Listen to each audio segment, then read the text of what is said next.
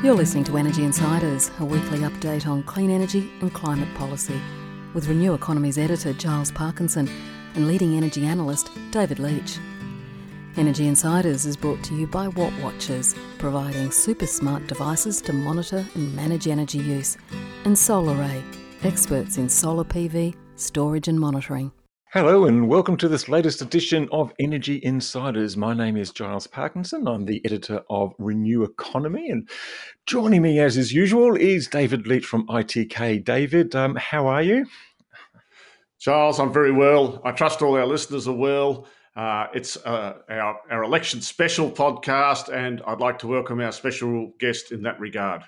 Yes, Peter Lewis, the director of Essential Media, a research and consultancy group. Um, Peter, thanks for joining the Energy Insiders podcast. Hi, guys. How are we? We're all very good. Now, have we voted? Well, we know? that's I that's voted. the question. Have you? It, there's more every year. Um, we've got about fifteen percent of people saying they've already voted, and we've got fewer now than fifty percent saying they actually wait till election day to vote. So it's it's a bit of a trend, and it makes the whole, you know, campaign a little bit different, doesn't it? So we've got um, half the population saying they'll vote on election day, but that leaves half the electorate either not quite sure, or going early, or sending something in the mail. Um, so it, you know, it, it, it's not the same sense that things reach a climate, a climax. Sorry, Freudian slip. Yes. Um, well, it might well at- reach a a climate, but certain it point- reach well, there, there isn't the obvious climax there used, used to be. Yeah. Yeah, yeah. It's interesting, I, I, actually. mi- I, mi- I miss the cakes, you know. Like, I mean, I, I have to turn up on election day at the school, and everyone loves the sausage sizzle and, and the cakes. But I must say, I've been disappointed. If I vote early, it's because the quality of the cakes uh, will have gone down, but that hasn't happened yet.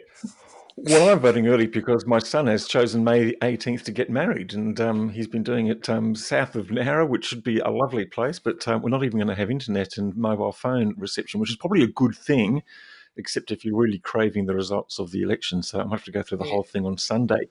But tell me, Waking Peter, up to a what... apocalypse if you're not careful after the um, after the nuptials. well, there's a lot of things going on, on on this weekend actually. But look, anyway, what is um what's it looking like? Um, we, we're told that the polling is close, but really, is, is it really that close? I mean, is there a general expectation that Labor will get up, or is there still a spanner in the works somewhere in the system? My take is that for the coalition to win about 12 things that you'd say a 50 50 need to go right, all of them need to go right. And for Labor to win, one of them needs not to go wrong for Labor. So I think the massive balance of probabilities speaks to.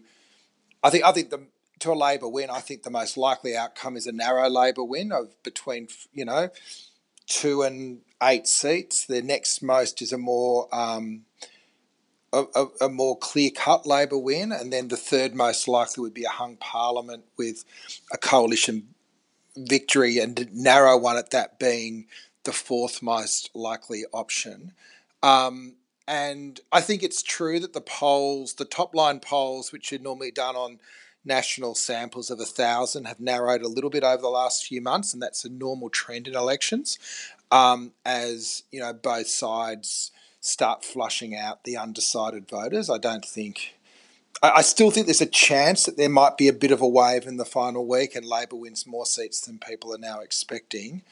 But um, you know, the the pathway for a coalition um, victory is very very narrow and kind of involves picking up a few seats off Labor, picking back their independent seats, having a really good election in Tasmania, and at the same time holding what it's already got in places like Melbourne when it's really under siege. So I think it's a hard ask, um, and I just can't see a way through for them. Peter, could I could I ask about demographics? I think it's the case that uh, there are still more uh, a bigger percentage of older people in this election. You know, the baby boomers are still th- moving through the population cohorts, and they're the, they're the biggest cohort. and that as people age, they tend to vote more conservatively. I guess when it comes to climate change, which affects younger people more, maybe this is something we should be thinking about. Yeah, I think there are real generational lines in this election, both um, environmental and I must say economic. Um, the coalition pitch on economy is to maintain privileges that older people have had designed for them into the system on superannuation, negative gearing, and franking that young people don't even know exist because they're so far away from being able to access them. It's not funny. Um, I think, though, what is interesting, so talk about demographics. There was a big baby boom I'm of Generation X, which is a smaller cohort, but then the Generation Y, the baby boomers kids, is another sort of uptick in the population. And, um, you know, particularly younger people entering, you know, into voting part of their lives now. Um, there have been there has been a surge um, over the last 18 months um, on the voting rolls. One of the unintended consequences of the same-sex marriage plebiscite was that lots of younger people enrolled to vote in what was a spectacular own goal for um, the forces of conservatism in the country. So I think that while older and more conservative people are still a, a significant cohort, and it, it does bear out in the polling where younger people do vote more progressively. I think that there is that wave that I, I don't I don't think that's going to be the determining factor of this election. I'm just wondering if climate actually, well, what role is climate going to be playing in this election? We, we keep getting told that you know this is a climate election. I think we've been told that for a couple of elections now. We've certainly lost a whole a whole bunch of prime ministers because of climate and energy policy. Um, what's um, what role do you see it playing in this one?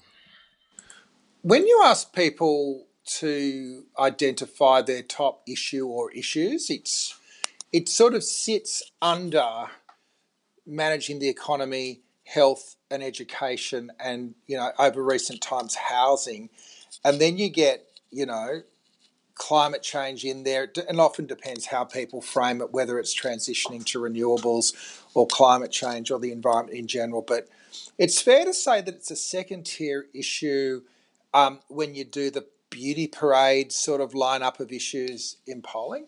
But it is also true to say that I think over particularly the last couple of weeks, it's become one of the key differentiators and closes for Labor's proposition into government that they're serious about it. Um, and even it's interesting to see the Prime Minister saying, yeah, we're doing everything, we have dealt with it. It's not like he's saying he doesn't want to set up that contest. Um, I think also one of the things Labor is differentiating themselves by, and it might speak back to that demographic as well um, that we were mentioning a second ago, is they're the party for the future. And definitely the story about the future includes the transition of um, our energy to a renewable future. And so I think, in a way, it exists as a problem to be solved on one level, but it is also being harnessed in a way as a part of the energy base for Labor's proposition to change government. There's also been um, a number of things. I, I, have to declare an interest in that my dad was a member of state parliament back in the uh, early 1970s, and my mum was a mayor, so I've always had a keen interest in politics. Um, but there's also always been a perception that a, a strong leader uh, is perceived as uh, someone that's likely to get more votes. And uh, this time we seem to have a one on one contest, and then we have a team versus a one contest again. do you, I mean, do you think people vote for teams or, or leaders or policies? Or, I mean, it, or does that vary from election to election? People will tell you they vote on the policies, but the way that the campaigns normally run suggests that they think that it's much easier to explain people in this age of celebrity than it is to, to explain policy. Now, in a way, the coalition's making a virtue out of necessity in running Scott Morrison as a presidential style candidate in that they don't have a huge suite of policies and they don't have a unified team. I think what Labor's trying to do is kind of more interesting in that they're consciously trying to make it a team feel and they're running on the Labor brand which is about being on the side of ordinary workers rather than the top end of town. And they've really been drilling that brand for a couple of years. Again, maybe out of necessity, Bill Shorten's never had the high personal approval rating, so we can go into that um, separately if you like. But in a way, Labor's proposition is we're a team. We've got a set of policies that's true to traditional Labor values, so we are what we are.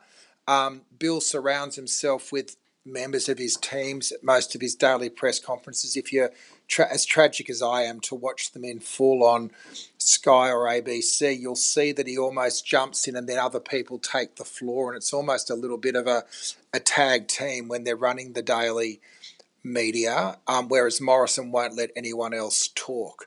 Um, so yes, it's it's very much two different propositions: the the strong leader in a baseball cap versus the team um, with a plan. Um, so then, then of course, the great question is: you've got that. Then you've got the the complication that fewer people get their news through the broadcast medium. We've we've asked people how much attention you paying to this election. Even last Monday, we had. Um, 16% saying not paying any attention, 29% paying a little attention, which is like 35% of the, the total. And then you've got another 10% that can't even answer any questions because they're so disengaged. So if you add all that up, you've got half the population that just aren't even interested in any great sense. So what's their thought processes? Are they just waking up on election day or a couple of days before? And what's cutting through to them? Are they just seeing tax, tax, tax on a billboard? Or a big fat yellow sign of a funny man who doesn't look very menacing?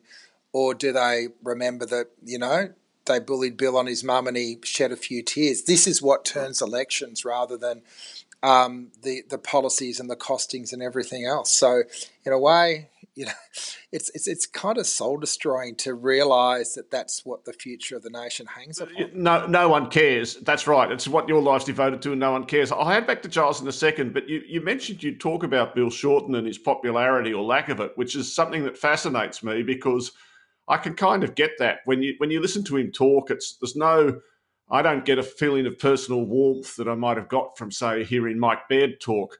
But when I listen to the words that he says, for the most part, they're they're, they're reasonable and articulate. And, and, I just wondered why why why doesn't he? What what's the reason for his lack of yeah. personal popularity? Like maybe we're holding up a mirror to our own superficiality that we, we, we need we need a smooth messenger. But I've got I've got a couple of theories. So if you look at um, Bill Shorten's um, approval ratings um, compared to both Tony Abbott and now Scott Morrison, his real Liberal leaders will tend to have between 85 and 90% of Liberal voters nominating them as their prefer, as the preferred prime minister, which kind of makes sense, you know. But Bill has never got above 65% of Labor voters saying they're his preferred prime minister. So I think there's a few things happening at once. First, if you're um, if you're old enough to have remembered the last term of government and you're a Rudd guy, you blame him for bringing down Rudd. If you're a Gillard person, you blame him for turning on Gillard. So he didn't ha- he didn't make anyone happy at that point. He's also got a sense of being.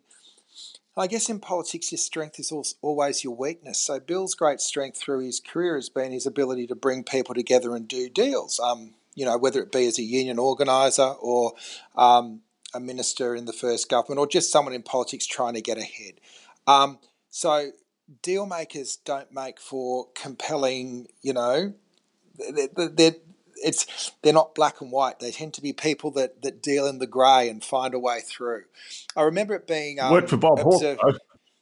Yeah, but Bob Hawke, what Bob Hawke brought into Parliament was he'd had um, a career as ACTU president back in the day, where there was a national wage case. So once every year, Bob Hawke would go to the commission and come out and argue for a pay rise that literally flowed through to every worker's pay packet. And the system was just much more centralized. And, you know, he was also, you know, a much more gregarious character, I guess, than Shorten. But, you know, one of the things that other people do um, observe is that one on one, he's pretty good. And in a small room, he's pretty good, but something goes on in front of the camera. And here we are talking about camera technique again, rather than who's the best person to lead the nation. And I guess in the age of celebrity, that's something that everyone's got to deal with. But I think it's more that progressives aren't convinced about Shorten because the sense that he'll do deals and because of his history um, in the last um, Labor governments. I'd like to get on to that um, doing deals um, in a moment. But first of all, um, you did mention that you were um, a, a, a, viewer of Sky News, or perhaps that should be the viewer no, of Sky no. News. Um, Please no, I said Sky or whatever's I, I, found, I finally found someone. you finally found someone. Um, we've seen some extraordinary things there, particularly after dark, and also in the Murdoch media, these scare campaigns, and they've talked, they've taken an extraordinary, um, you know, um, stature this time. I mean, some of it's just laughable. Do scare campaigns work, and do you think they have this time? I think there's this thing that um, whenever you run focus group research on negative, people will say they hate it, but the thing is, then they can repeat the message back to you. So, do I uh-huh. think that um, spending time making Bill Shorten the issue and taxes the issue will have an effect that's positive towards the coalition's campaign? Yes, I do. I think playing the man and simplifying the issue down has been effective. And I've got to say, as someone that does professional communications, the bill you can't afford brings those things together very well.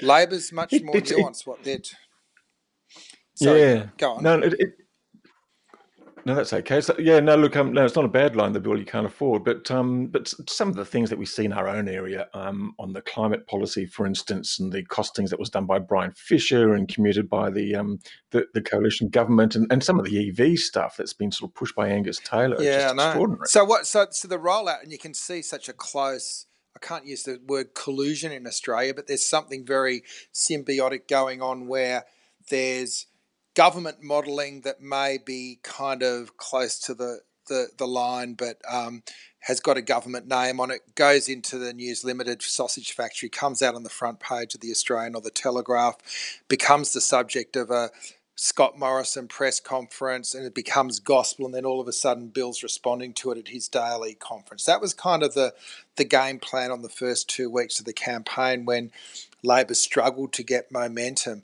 But it was a very, you know, coordinated and calculated series. And it was only when I think the Fisher report was almost the line where that strategy stopped when Shorten basically um, called it out and just really went in hard on the actual, you know, author of the report mm. and um, his background.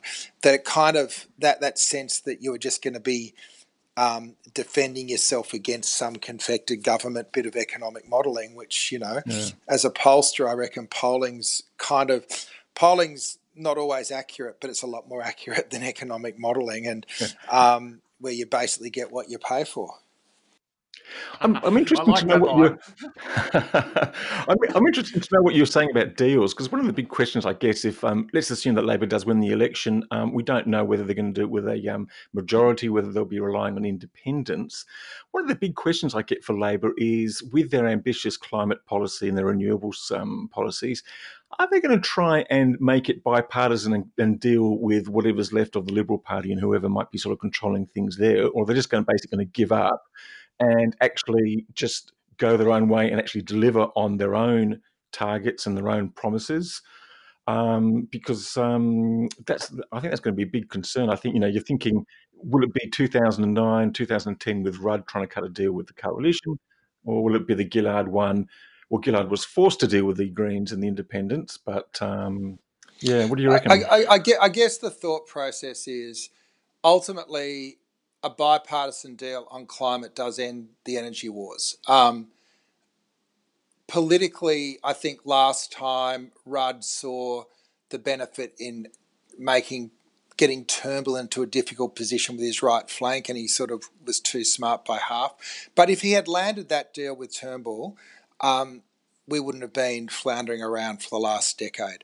I think the fact that Labor, as a sort of mechanism um, has adopted the NEG framework shows that they'd rather lock in something that coalitions publicly advocated in the past and build from there rather than start the whole tortuous process from scratch.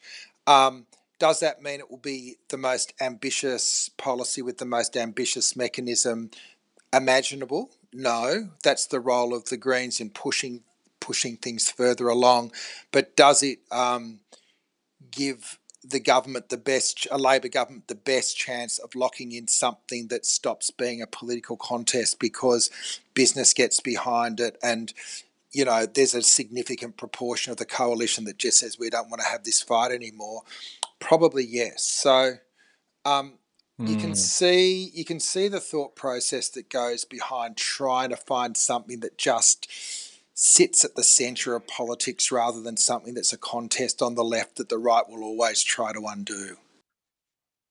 We've got, I got, guess um, that- we've got, we've got the whole um, bunch of uh, minor parties, I guess, in the lower house, and then of course the Senate's a very uh, difficult proposition for any government going forward.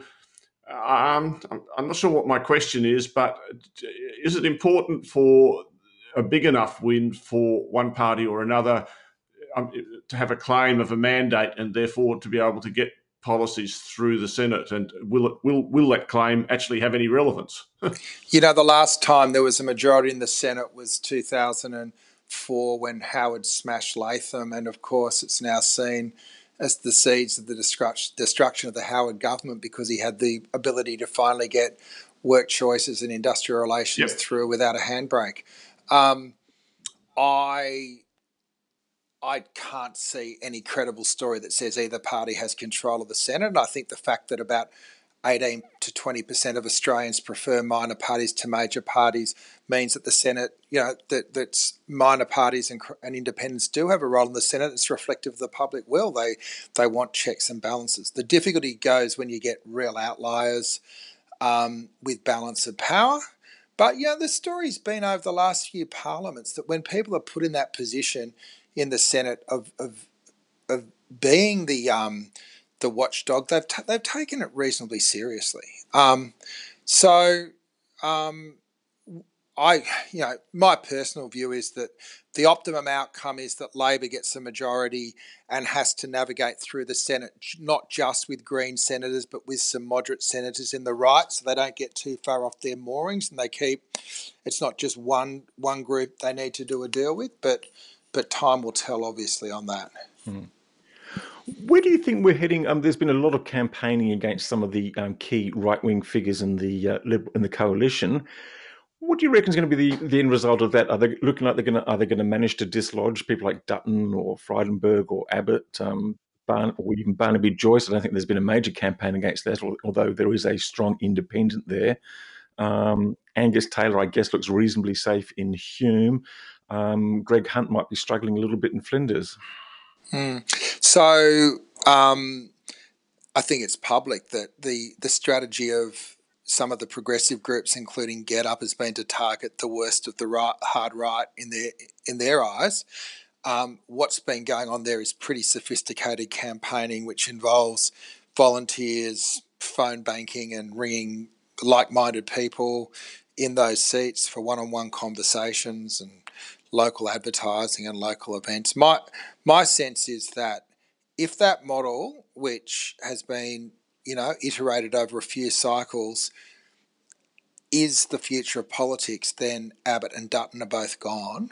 If they survive, it shows that big money and you know old media still can prop people up. It's interesting, you know that in Warringah, the Telegraph has just by you know coincidence decided that they're doing a marketing push where they distribute free daily telegraphs to every house in that electorate for the last two months. So they're doing everything they can to um, keep their man in power. But the new the new politics isn't about um, big media. It's around conversations being distributed, you know, um, mouth to mouth through through telephones and door knocks and and to a lesser extent, you know, emails. So it'll be interesting to see whether that has an impact. But my gut says that both Dutton and Abbott are in trouble, um, and maybe um, you could see a couple of other of those targets. There was Christian Porter in the West, um, Nicolle Flint in Boothby. It was interesting that Morrison was there today, um, and um, a couple of others, um, you know, in Victoria. So. Um, You know, my I- I was going to ask- only rider uh, is that, uh, that, that the independents in the lower house just um, still still need to find a, a role for themselves as well because you know the, the, the role of executive government is still very much a team game. That, that it's not their role we're concerned about. It's the uh, providing a lack of role for the for the people that are so anti climate change. That's that's what interests Yeah. me. But I was going to I was going to ask you about betting odds, but I think I'll pass on that. And uh, just because you've talked several times about the uh, demise, which we all understand, of traditional media and the rise of uh, you know other forms of communication, like for instance Renew Economy. But uh, uh we've also got like uh, Facebook and Twitter and and and Instagram. I, I, guess what's the strategy of trying to be get influencers in those uh, in those medium, and and how you can't and the impact that that has on on on elections. I mean, how do you reach those people? Yeah, I think everyone's still largely making it up as they go along. Um, Facebook is a very powerful tool that allows you to target um, audiences with a great degree of sophistication, be it through a, a, range of characteristics and both geographical, demographic, and interest that you want to target. And you can send tailor made ads straight to them, or even finding people that look alike the people that support you at the moment. Um, so there's a lot of material that will be going into people's news feeds to um, influence them. Um, I suspect the same thing happens on Instagram, maybe through third party influencers. My concern with all these social media platforms is that they the way they're set up, it's only ever for a very shallow sort of interaction where there's a few words and an image, where outrage works better than reason, and whether um, while a lot of political groups are spending a lot of time investing in trying to make these these systems political tools, whether you know the superficiality that drives them is so and you know antithetical to a civic conversation that it doesn't actually give you what you're after anyway. Um, I go back to the best sorts of politics is face to face on the doorstep or through a telephone line where you're talking to people, and um, that seems to me to be the interesting part of this election. If if we see some of these campaigns that are really grassroots, volunteer driven, working, then that's really going to shift the needle. Well, look, Peter, thank you very much for your uh, participation today. Look, I'm, I've got to say that I'm I'm certainly hoping for an outcome which probably gives a Labor government um, maybe the mechanisms in the form of the NEG and the safeguards um, mechanism that actually provides some sort of bipartisan policy base, but then targets which are driven even further than what we've seen so far. Because I think um, if you take the environment and climate change seriously, not to mention the economic opportunities that we have in renewables and um, you know, sort of shifting shifting the whole industry and the uh, exports, then um, then we're going to have to aim aim higher than what we've got now. Um, David, um, have you got any sort of final uh, thoughts? I just want to make one um, observation that um, the Australian Energy Market Operator was going to release its updated. Uh, um, scenario planning for the um, integrated system plan, which is kind of like the blueprint for the grid over the next 10, 20 years. And part of that scenario planning, it was urged by some of the major utilities was to, um, you know, factor in the acceleration, accelerated departure of the coal generators and a, and a greater uptake of renewables in a shorter period of time. But they're not going to do that before the election, so they've decided not to uh, interfere in that pl- process. But um, your final observations, yeah, David, so, so global Global-Roam has also got its generator uh, report card, which is a very voluminous and uh, I think will be useful piece of information to those people, and they're not releasing it before the election. Uh, I don't know why, because as far as I can see, beyond asking how much does it cost, no one understands even the first. I doubt very few people have actually read the Labor policy, and of course the coalition doesn't have any policy uh, whatsoever. And I suspect Angus Taylor has probably never met half the people from the AEMC or AEMO uh, or or the Energy Security Board. So in fact, you know, the awareness of of of what is proposed by the Labor plan. And and and look, I'm not uh, necessarily. Uh, I'm an issue, tried not to be tribal a person. I want to be an issues person. But I have to say, Mark Butler's written a book about electricity policy. Uh, um, the policies that the Labor Party has developed along the $5 billion for transmission infrastructure, the $10 billion to go into financing more variable renewable energy, uh, work hand in hand with what we know of the ISP so far and and I think it's a policy very well worth supporting. I'll just leave it at that. Good on you, Peter. Thanks very much. Any final thoughts before we go? Oh, only that I think one of the mistakes we often make is to think that the election result is the end of the story, um, and then leave it to govern to go- government to govern. And I suspect that if Labor gets in, the um, attacks from the deniers and the vested interests won't stop, so that anyone that actually cares about making the transition shouldn't think that um, election night's the end of it and they've won because we've we've seen that movie before and we know how it ended last time. So we've got to do things a bit differently next time, I reckon. Yeah, that's a very. There'll be, no, there'll be another seven, se- another seven series of Game of Thrones. Sorry, sorry, John. that may well be, mind you. After this week's um, annihilation, I'm not too sure that's a good idea. Look, thank you very much, Peter um, Lewis from Essential Media. Um, thank you much, David. Thank you very much to our sponsors, um, Solaray and Wattwatchers. Thanks to all the listeners. Um, don't forget to vote if you haven't done it before Saturday. Do it on Saturday, and we'll be back with a post-election summary next week. Bye for now.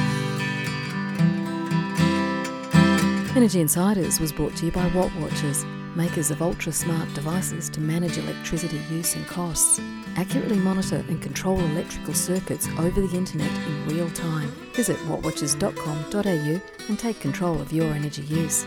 Energy Insiders is also sponsored by SolarAy Energy, experts in solar PV, storage and monitoring. They're the smart choice for consumers and business. Visit solaray.com.au and secure your energy future today.